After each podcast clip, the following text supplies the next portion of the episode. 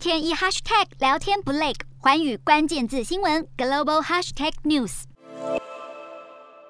南韩新任总统尹锡悦将在五月走马上任，他亲美的立场相当鲜明，在竞选期间提出将会追加采购萨德飞弹系统，以及强化与美国的军事合作。外界预料这会牵动韩中关系的发展，中国甚至会再次祭出经济制裁。今年正值韩中建交三十周年，两国关系会否全面倒退？今天的国际新闻评论要来谈谈，南韩对外政策转向清晰的亲美路线，对中国在东北亚地区的战略布局将带来什么影响？尹锡悦以些微的差距赢得选举，入主青瓦台后，南韩政坛将进入新的时代，由尹锡悦所领导的保守派势力将掌握国家机器。当然，南韩的外交政策也将随之调整。相较于现任总统文在寅采取的模糊策略，尤其是萨德三不政策，预料尹锡悦将不再依循。倘若南韩再部署新的萨德系统以及加入四方安全对话 QUAD，那么就势必会挑动韩中关系。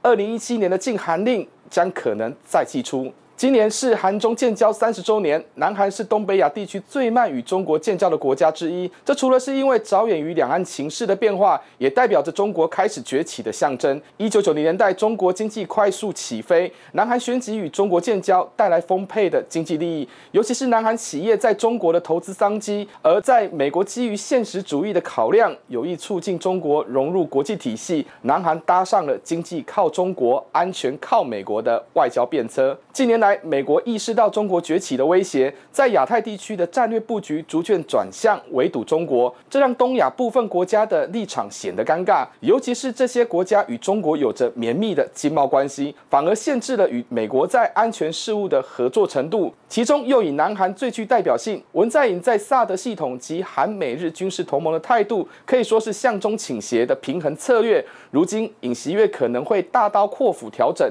将牵动着东北亚的地缘政治变化。当然，南韩最在意的是朝鲜半岛的局势稳定，尤其是北韩的核武威胁。尹锡悦绝对会承袭无核化的立场，只是面对南北韩的军事冲突，虽然也表示会维持双边沟通的管道，但是尹锡悦所采取的策略是建置南北韩及美国的三边对话机制。换句话说，未来南韩的北韩政策将会采取与美国携手并进的多边渠道，而不是文在寅的双边互动模式。北韩买不买单仍是问题。此外，值得关注的是，尹锡悦曾表示将会改善韩日关系，这与文在寅放任韩日矛盾恶化的态度完全不同。在进一步连结有意加入四方安全对话机制的意志，未来韩美日之间的合作势必会加深，美国在东北亚的战略布局将会更为完整。不过，这也是一把双面刃。东北亚地区是否会因此扩大冲突，甚至迫使中国在区域内拉帮结派，与俄罗斯、北韩展开合作，恐怕会埋下区域不稳定的因子。当然，中国势必对南韩政坛变天感到忧心。官媒《环球时报》的社评表示，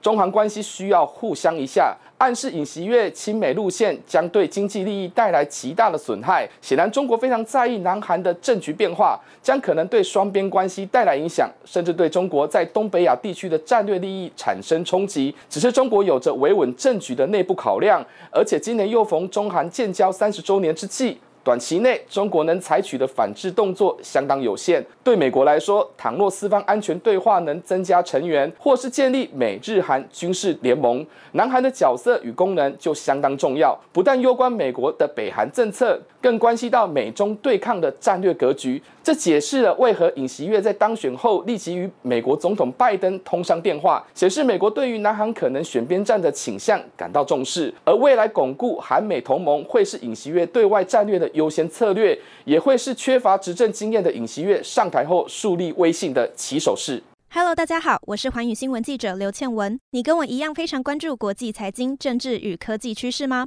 记得追踪寰宇关键字新闻 Podcast，以及给我们五星评级，更可以透过赞助支持我们哦。